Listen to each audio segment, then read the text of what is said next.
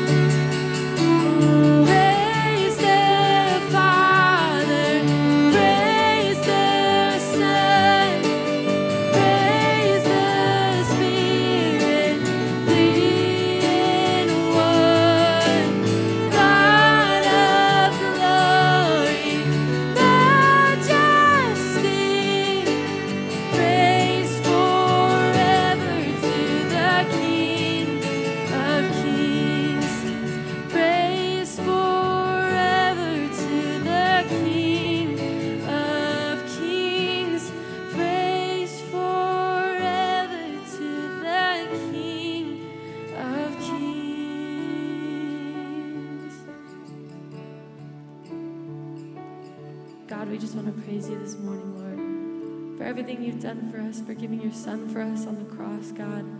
May we never lose sight of how badly you deserve our praise, God. We love you so much. And in your name we pray. Amen. Good morning. Please be seated. It's great to see you this morning. As we get started, hey, Kevin, would you do me a favor? Would you bring up the podium? Appreciate it. As we start, just a couple announcements. First of all, we were going to have a ministry fair today. Ministries in the church were going to be in the back, and we decided to postpone it for several reasons. Um, thank you. Perfect. Appreciate that. We decided to postpone it for several reasons, but we're going to hold it in three weeks on the 21st of February. So next week is the Stupid Bowl.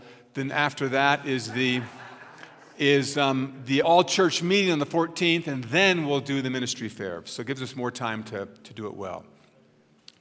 Then the other thing is the 14th is our all church meeting.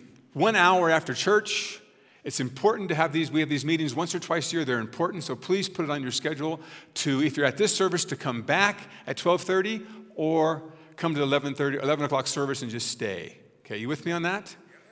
And, um, and so with that, I, I want to jump in. I think there was one more thing I was supposed to announce, and it might come to my mind, it might not.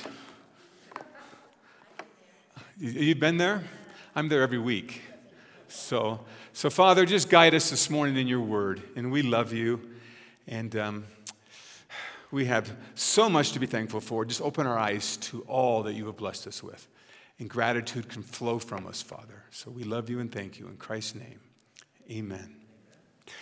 Well, we're going to start the book, we're going to go back to the book of Romans next Sunday. Today is the last message in this idea of a course correction for 2021. And we have talked about different things that, that were important to me for course correction. You know, the, the role of the Word of God, the role of, of community, the role of, the, um, of prayer in our lives, the things we might believe that, are, that mislead us, that misguide us. Today, we're going to do the one that everyone expects a pastor to do in January. Do you know that every January, it's almost without fail, pastors preach on giving? Oh, you guys look excited. So I'm going to preach on generosity today and the lies we might believe about generosity. But let's review where we've been. I've been talking about from the book of Romans, and for a while, uh, the idea that salvation is a relationship. That it isn't just, it isn't just God gives you something, He becomes something to you. He becomes your father, you become His child. There's a relationship. It's also a journey as you walk through this life, and that journey is the idea of in this relationship as a child of God, He is now forming Christ in you. And so every day, week, month, year that goes by, God is working in my life through hard times, through easy times, through all circumstances, through you, through people in the community, turning me to be more like Jesus, making you more like Jesus. So it's a relationship, it's a journey of becoming like Jesus. Scripture, the Spirit is in us. God has given us the Scripture. The Spirit, the Spirit guides us in the Scriptures to know who He is, what He wants from us.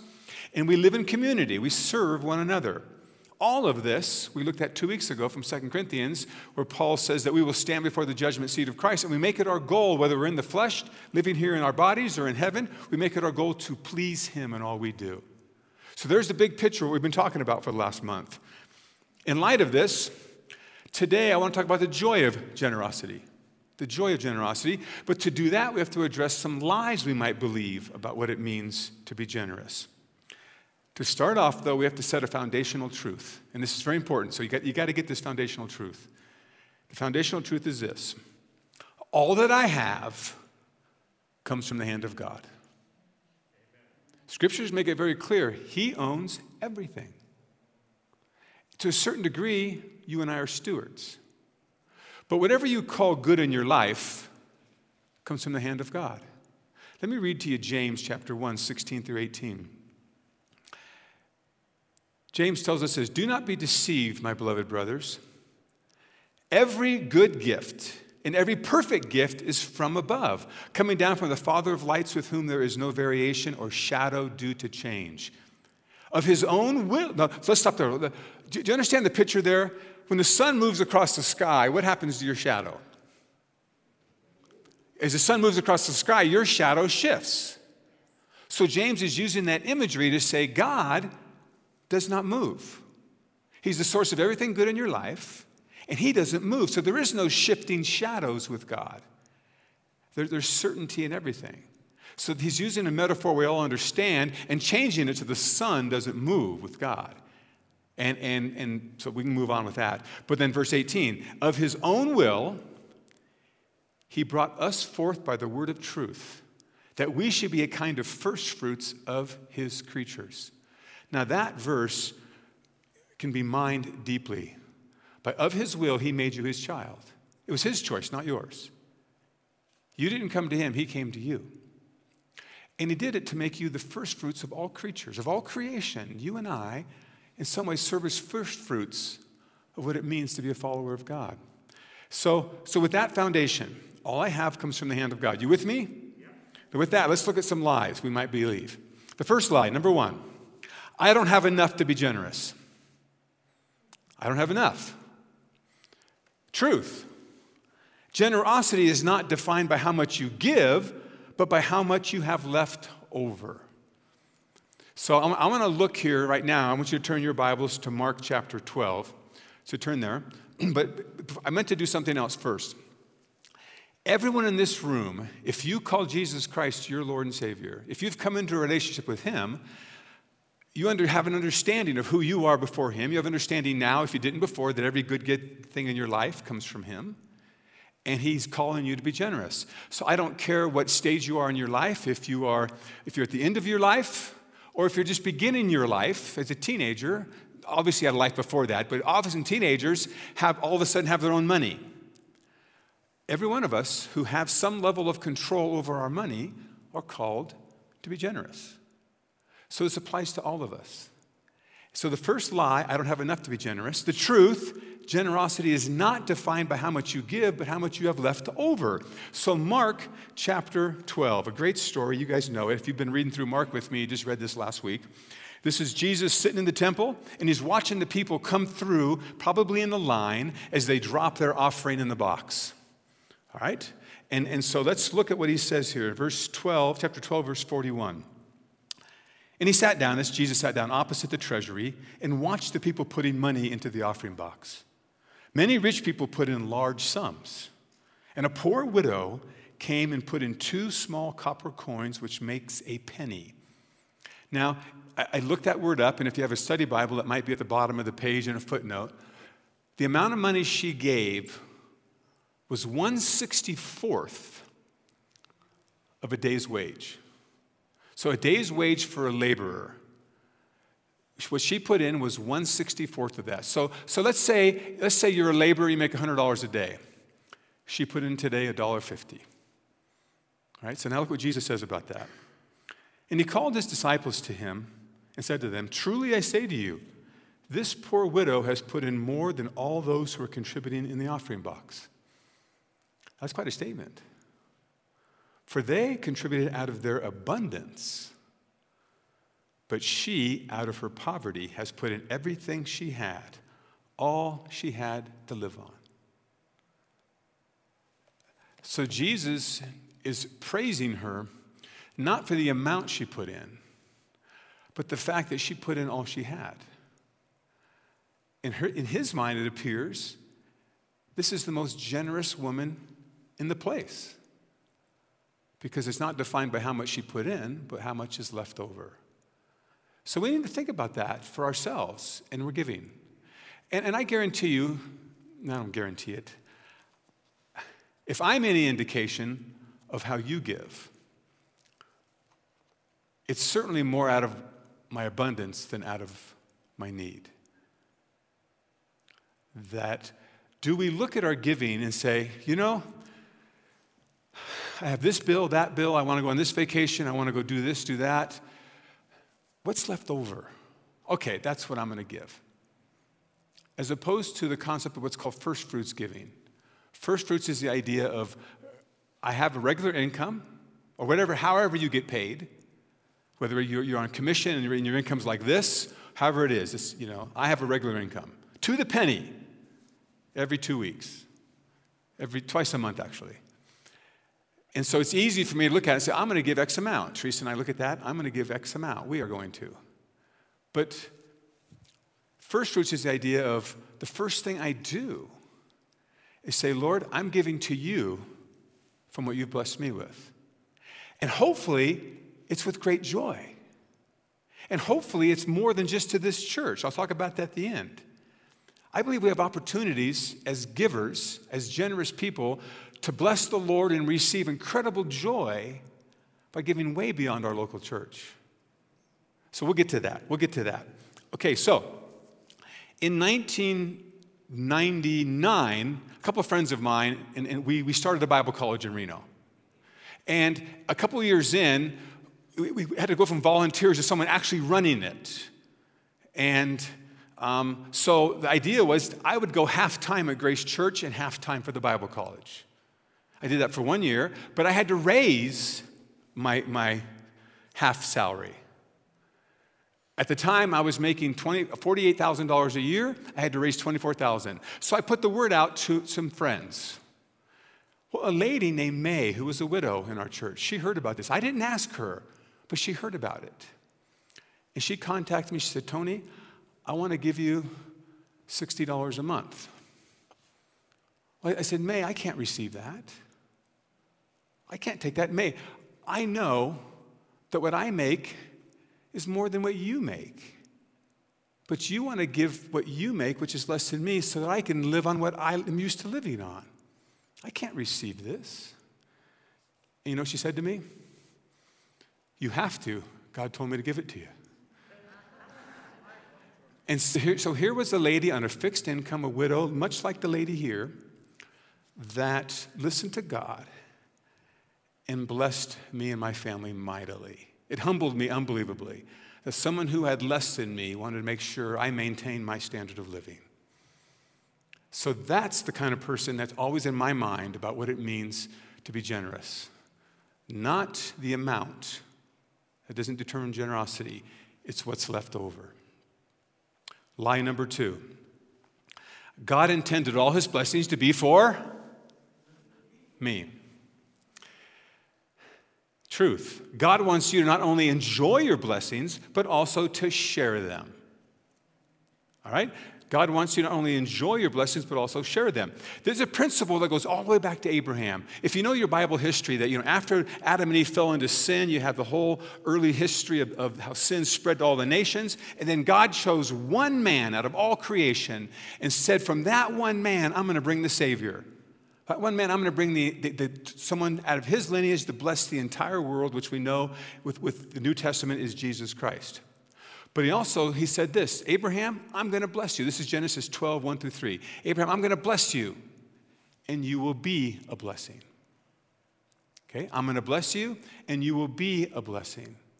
So from that, I grab a principle I can show you through all of Scripture that God blesses his people. Can someone say amen to that? Because if, if, you, if you say, I'm not blessed, we need to talk later and, and, and count your blessings. But he blessed you to enjoy your blessings and to share them.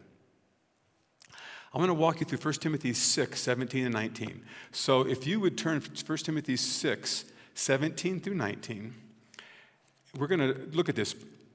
It opens up with these words. Let me get there.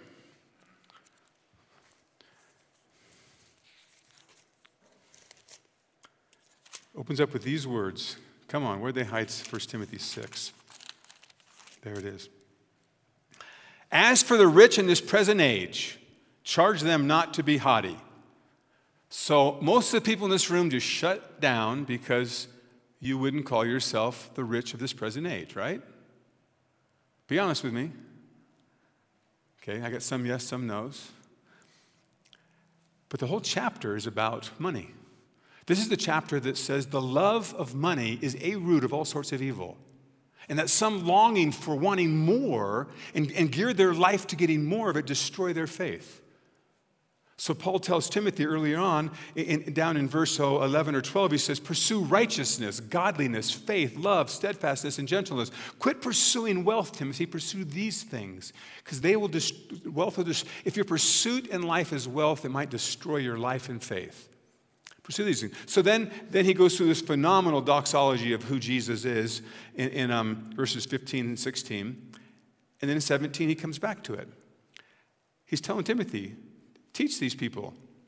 Let's get there. As for the rich in this present age, charge them not to be haughty, nor to set their hopes on the uncertainty of riches, but on God who richly provides us with everything to enjoy. He wants you to enjoy what He's given you. And, and I, was, I was talking um, um, earlier w- with someone about you know, a cliche. I wasn't going to use it, but I'm going to. So if we consider ourselves or we don't consider ourselves rich in this present age because we live in a community where there are other people that have way more than us. And no matter how much you make, you can point someone out in this community that has more than you. But how come we don't point ourselves to people who live in different communities that have almost nothing? And say, yeah, I'm, I'm mightily blessed. To much of the world, I'm rich. So, with that in mind, this is talking to each one of us. Why has God given it to you? He wants you to enjoy it. Are you enjoying it? Verse 18 they are to do good, to be rich in good works, to be generous and ready to share, and storing up treasure for themselves as a good foundation for the future, so that they may take hold of that which is truly life. Meaning, your money isn't what brings you life. You know, I'd like to test that theory. God, give me more and let me test that theory. But what's truly life is this relationship with the living God. And He has blessed you and says, I want you to enjoy it. But I also want you to share it with other people. So here's my question to us How do we know how much to enjoy and how much to share? And this is something for some of you who may be just starting your Christian walk. Boy, grab a hold of this now and start a, a discipline, a habit in your life to have this filter in your head God has blessed me and He wants me to enjoy it, but He wants me to share it. How much am I going to share? How much am I going to enjoy? If we don't do that, our sharing will simply be what's left over. Because I'm going to enjoy what God's given me.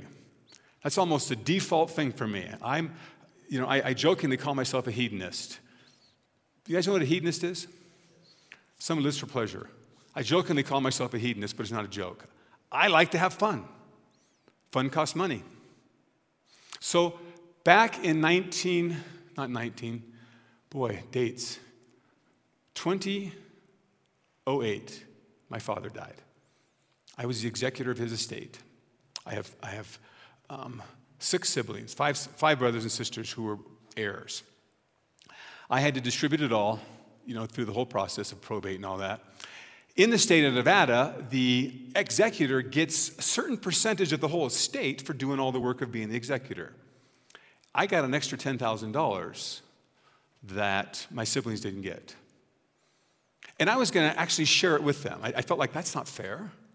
I'll share it with them. My brother in law, who's married to my oldest sister, he said, Tony, don't do that. Your brothers and sisters are going to squander it. I hope they're not listening. he said, he, he's Italian, and he knows my wife Teresa is a first generation Italian. He said, Take your wife to Italy. Said, Ooh, that's a great way to enjoy God's blessing. But it kind of hit me. Is this the best use of God's blessings? If I'm going to spend 10,000 more dollars, actually turned out to be 14,000 to go to Italy for 3 weeks. Is that the right way to enjoy my blessing? Should I not then also take $14,000 of my inheritance and share it also? So, it's a principle that I grabbed then and I put to you as a principle to think about. It's not, it's not straight from the New Testament. There is a New Testament principle that says, God bless you, enjoy it. God bless you, share it. What percentage you do, but, and we do this loosely. I'm not going to say we sit down and look at our checkbook every year, but we try to share more than we enjoy. And by enjoy, I mean your entertainment, your travel, your fun, your eating out, all the things in life that, that are beyond your needs. A principle I want to share more than I enjoy. So I give you that principle to think through. As you look at your money, ask yourself the question I'm in relationship with God. He has given me His Spirit. The goal of the relationship with God and His Spirit in me and the Word of God He has given me is to conform me to the image of His Son. His Son is amazingly generous. His Son is the one who said, I did not come to be served, but to serve and give my life as a ransom for many. I'm becoming like Jesus. Well, that, that's what God is working in me. So, part of Christ's character is generosity, part of Christ's character is sacrificial giving. So, should I not be moving towards that end too? Not as a burden, not as a duty, but it's joy at becoming like my Savior. So I just put that before you to give thought to this year, 2021. How much are you enjoying and how much are you sharing? Third lie I'm fearful I won't have enough if I'm generous. Now, when it comes to lies, this one I believe for years. This one held me to where my giving was very sporadic and minimal. I'm fearful that I won't have enough if I'm generous. Here's the truth God will supply all your needs in Christ Jesus. Would you notice on the screen how needs is formatted? All caps. What exactly are our needs? I want to walk you through Philippians 4 20, 10 to 20. This is the longest section of scripture we're going to read this morning, but it's very important that you stay with me because we'll pull this verse out. In fact, let's go there. Philippians 4. One second. Put a paper mark in there and I blocked it. Philippians 4, we're going to jump, I think, um, let's drop down to verse 19. And Paul says this, and my God will supply every need of yours according to his riches and glory in Christ Jesus. How many times have you seen that on a poster? How many times have you quoted it? It's a memory verse you kind of pull out of chapter 4 and you say, God will supply all my needs according to his riches in Christ Jesus. And how, how many riches are in Christ Jesus, by the way? The endless. The Old Testament imagery is God owns the cattle on a thousand hills. That's a lot of cattle. And when you're in an agrarian society, that is super wealthy. That's all what God owns. So he'll supply your needs out of everything he has. If he owns everything, that's a big bank account. But in this context, what are needs? I want to read to you 10 to 20, walk through it, but I want you to, in your mind, go back to 2 Corinthians 8 and 9. Paul was a missionary. Paul was what's called a tent maker. Have you ever heard that expression for missionaries? A tent maker is someone who goes on the mission field but doesn't depend upon people giving to them. They actually get a job and earn a living and do missions on the side. So it's become a, a metaphor for someone, missionary that's out in the field that actually works for a living and ministers on the side. So Paul was actually a true tent maker. He made tents for a living. And he, and he was in Corinth and he refused to take any money from the Corinthians because he already had a strange relationship with them to where he didn't want them accusing him of preaching the gospel simply to get money. So he made tents. But the Philippians, who was the church he visited a couple months before, sent him money. And as you read 2 Corinthians 8 and 9, you'll see that you find out these Philippians actually gave not out of their excess. They put themselves in need to make sure Paul had what he needed. And he praises them for it. He's telling the Philippians, that's not what I'm asking you to do. I'm asking you to give according to what you have, not according to what you don't have. That's the biblical principle. Give according to what you have. Look at your income and give based on that. Don't, you're not required to give beyond that. But the Philippians voluntarily gave beyond their means and put themselves in need so that Paul could have the basics that he needed to preach the gospel all day and not have to work. That's the context what Paul is saying here. So with that in mind, Philippians 4:10. I rejoiced in the Lord greatly that now at length you have revived your concern for me. You were indeed concerned for me, but you had no opportunity. Not that I am speaking of being in need, for I have learned in whatever situation I am to be content. Remember, Paul's in jail. Paul's in jail. He sent a young man, the Philippians have sent a young man named Epaphroditus to Paul and to bring him a gift. So we don't know if Paul was in jail in Rome or in Caesarea. I think he was in Rome. So they sent a gift a long ways. I have learned whatever situation I'm in to be content. I know how to be brought low, I know how to abound. In any and every circumstance, I have learned the secret of facing plenty and hunger, abundance and need. And I can do all things through him who strengthens me. Another verse we pull out. What's the all things here? The context of I can do all things is I can do all things when I'm hungry or when I'm full, when I have no money, when I have a lot of money. Because God is going to empower me to do what He calls me to do. Verse 14, yet it was kind of you to share my trouble. And you Philippians yourselves know that in the beginning of the gospel, when I left Macedonia, which is where Philippi is, so think of Philippi, think of Macedonia as the county and Philippi as the city. No church entered into partnership with me in giving and receiving except you only. Even in Thessalonica, you sent me help for my needs once and again. So Paul went from Philippi to Thessalonica, down to Athens, down to Corinth. Okay, that, that's the, the geography. Not that I seek the gift, but I seek the fruit that increases to your credit. So Paul knows in their sacrificial givings, they got some other kind of credit. Wasn't monetary necessarily, but had to do somehow of becoming like Jesus Christ. I lost my place. Verse 18 I have received full payment and more. I am well supplied, having received from Epaphroditus the gift you sent, a fragrant aroma, a sacrifice acceptable and pleasing to God. You get that imagery there? That's an Old Testament imagery.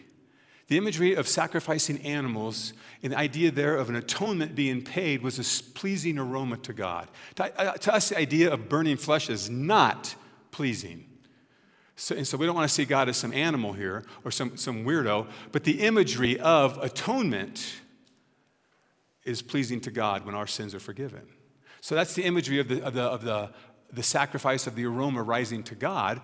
When the Philippians were generous, gave beyond their means to help Paul out, God is going, wow, they're amazing. They truly are becoming like my son Jesus. Now, verse 19, and my God will supply your every every need of yours according to his riches and glory in Christ Jesus. To our God and Father be glory forever and ever. In the midst of that context of sacrificial giving, of giving beyond my abilities to give, I'll do without so you can have something. That's the promise. God will supply all your needs. That's why I put the word needs in capitals. I forget, again, I had some conversations beforehand. I forget who I told people this to. I remember back 25 years ago. Well, my son's, middle son's 36. When he was 14, we bought, no, he was 11, we bought our first ATV. And I probably bought six or seven more ATVs over the next 10 years, trade them in, but I always do loans. And I remember one time I got a $200 a month raise. Well, guess what I did? I had a new need. I had a new need of a bigger ATV. So I went out and got a loan for $180 a month. $20 less than my raise, I had extra. That was my new need. Oh God, I need you to cover my needs now. See, God didn't promise to cover all our choices when our choices weren't, didn't have wisdom to them, when our choices may be self centered. But He did promise to cover all our needs when we choose to be sacrificial and giving. I had a fear God wouldn't cover my needs. I became a Christian in 1979. I didn't learn how to be a regular giver for 13, 14 years. I got married young, had kids immediately. Uh, early in my, in my um, life, in my mid to late 20s, I went away to Bible college, had a family, living on nothing, going to school for six years straight. Was, was not a generous and was not a regular giver because I, I don't have enough. Will God really cover me? If I am generous, can I pay my rent? Which, by the way, was $250 a month, was all it was. And it was very hard for me. I had a lot of guilt over it, I had some shame over it. Um, but the fear controlled me more than the desire to do what I know God was asking me to do, and that was trust Him. Learn how to be regular in my giving, learn how to be faithful in my giving, how to be generous, and trust Him to meet your needs.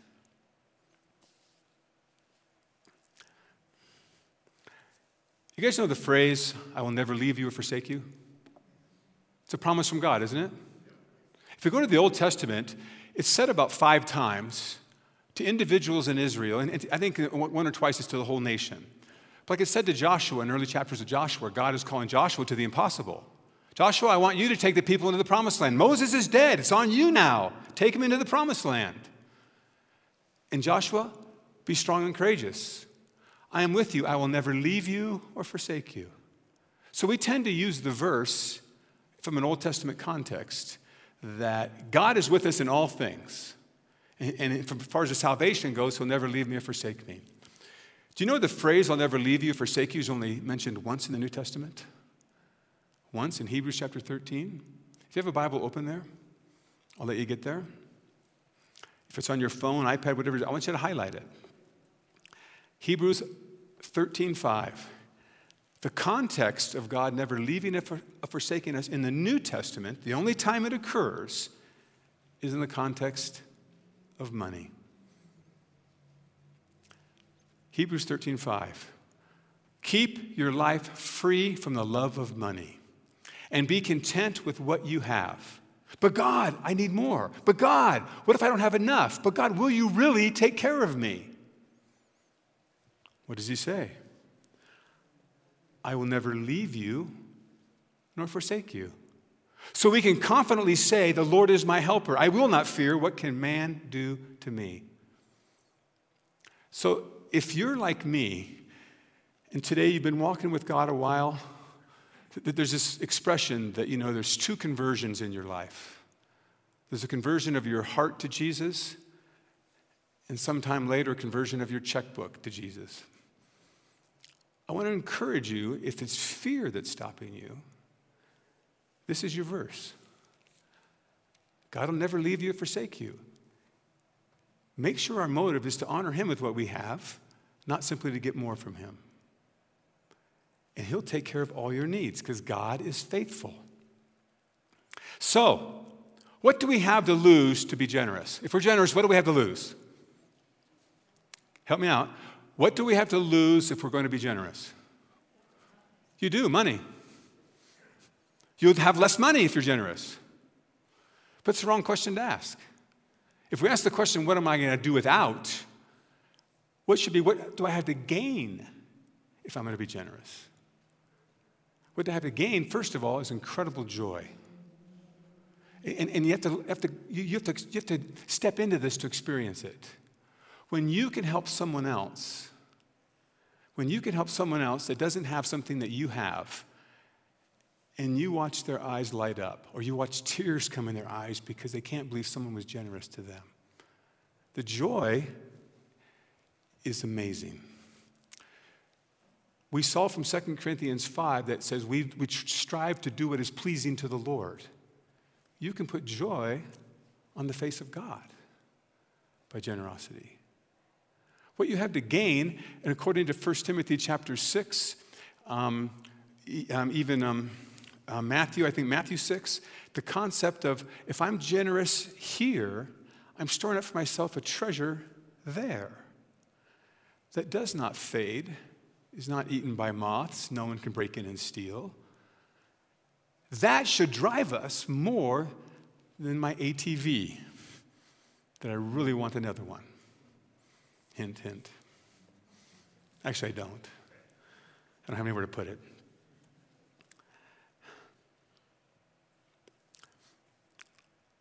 Before I end, I want to make a comment about tithing. The Old Testament concept of tithing, tithing means tenth, by the way. And the concept that I will give 10% of my income to the Lord is something that comes from the Old Testament. The New Testament hardly talks about it. Um, Jesus uses that illustration of the Pharisees' hypocrisy, the Pharisees' legalism in their tithing. But the New Testament doesn't, doesn't talk at all as a principle for the church. So, so but it's, it's a good thing to start with. We said, well, I'll give 10% of my income, that's what Israel did. Well, I want you to think about something. Do you know Israel gave way more than 10%? Israel had three tithes. Israel had to tithe 10% of their produce, everything they grew and raised, 10% to the Levites. See, God had made 12 tribes in Israel, only 11 of them got land. The 12th one, the Levites, from whom the priests came, they didn't get any land. They were there to serve the temple purposes. So the other 11 tribes had to give 10% of their produce to the Levites to live on. Then you had a 10% tithe to the temple ministry. It cost money to run a temple. It cost money to run a church. Then every three years, you gave 10% a tithe to the poor, which was given to the priests and they distributed it to the poor for three years. So every three years, you gave three tithes. T- twice a year, 10% to different categories, and every third year, uh, another 10% to the poor. So over that, that's 20 something percent over three years. So the concept of I'm just going to give 10% and done my duty is missing the point of the Old Testament tithe. Here's what I want to suggest to you, though. Let's get away from 10%. 10% can become a trap. It's not a New Testament principle or command. It can become a trap to where it can build self confidence or, or, or self righteousness. Well, I give 10%. How much do you give? When in fact, for some of us, 10%, this is true for Teresa and I. So, so I'm not saying it's just to the really wealthy in the room. Some of us, 10% is our excess. We should automatically be considering way more than that. But some of you, because of your circumstances in life, because of whether it's hard times have hit during this COVID, unemployment, losing your business, 2% is all you can manage right now. Do it with joy and seek to build. But skip the 10%. When you get to 9, jump to 11. Because that 10% becomes this trap, this rut you get in. That's, well, I'm done enough. Well, if God's blessed you way beyond that, then, then step into that blessing and bless others. To make sense? So now, I'm going to relieve you of something. It's not about giving to the church. This church costs money. I, I hope you're faithful givers to this church. But if you somehow think I'm doing this to get you to give more to this church, then I, I say here, give it somewhere else. Give it to a missionary. Paul called the Philippians his partners. It's, the word is koinonos. We get our word koinonia from it, fellowship. So, so koinonia is a feminine word, koinonos is a masculine word. It, it's, it's gender in Greek words. It refers to a person who is your partner. Philippians were Paul's partner to accomplish the gospel. Who, who out there depends upon you as their partner? Choose to pick a missionary, whether from this church or some other ministry, and say they can depend on me every month to help them out. Find a place where, who feeds the poor. There's some in our own community. And become partners with them to feed the poor. If you think the church um, is manipulative, then don't give it to us. Give it somewhere else. But learn to be generous. All right. Do we want to be a conduit of God's blessings to others? So I ask you this. This is what I'll just close on. I'll reiterate what I just said. Pray to God, say, God, show me someone, organization, a ministry of some kind, even my church, that I can become their partner and learn to do without something I love so they can have something they need. Try that and watch what God does in your heart.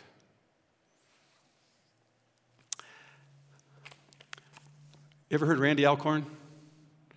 A little book called The Treasure Principle. It's brilliant.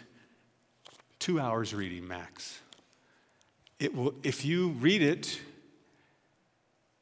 it has a potential. Listen to what John Piper, his review. Supercharged with stunning divine truth. Lightning struck over and over as I read it about money and giving. So if you're a reader, Cost $7 for your Kindle. Grab it. Father, we thank you, Lord, for your blessings in our lives, which are abundance. Help us to see them. Help us to see truly how blessed we are beyond our basic needs of clothing and food in a house. And then open our eyes to opportunities to give, Father, and learn to do it with joy, not a burden. You, Jesus, you said that you love a cheerful giver. We want to be the kind of people who are excited to give, not fearful, not as a burden. So root these lies out of us and replace them with truths, Father, your truths, so we can truly become like your Son. In his name we pray. Amen. Would you stand with us as we continue to worship?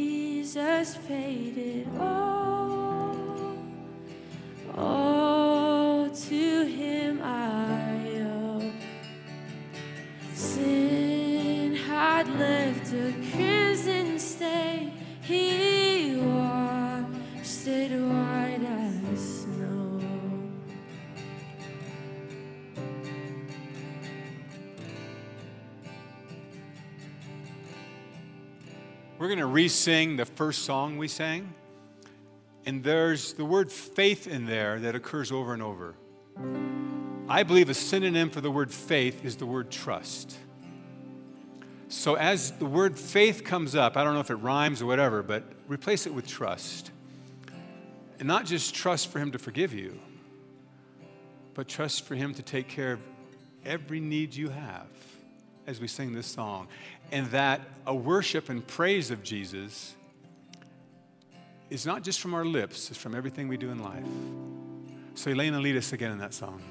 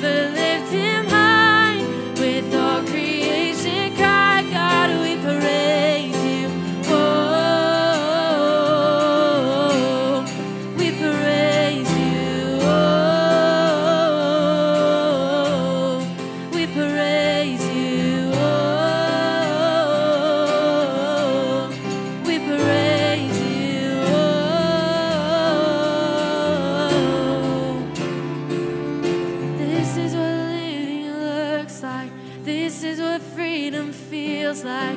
This is what heaven sounds like. We praise you, we praise you. This is what living looks like. This is what freedom feels like. This is what heaven sounds like. We praise you, we praise you. This is what living looks like. This is what freedom feels like. This is what heaven sounds like. We praise This is what living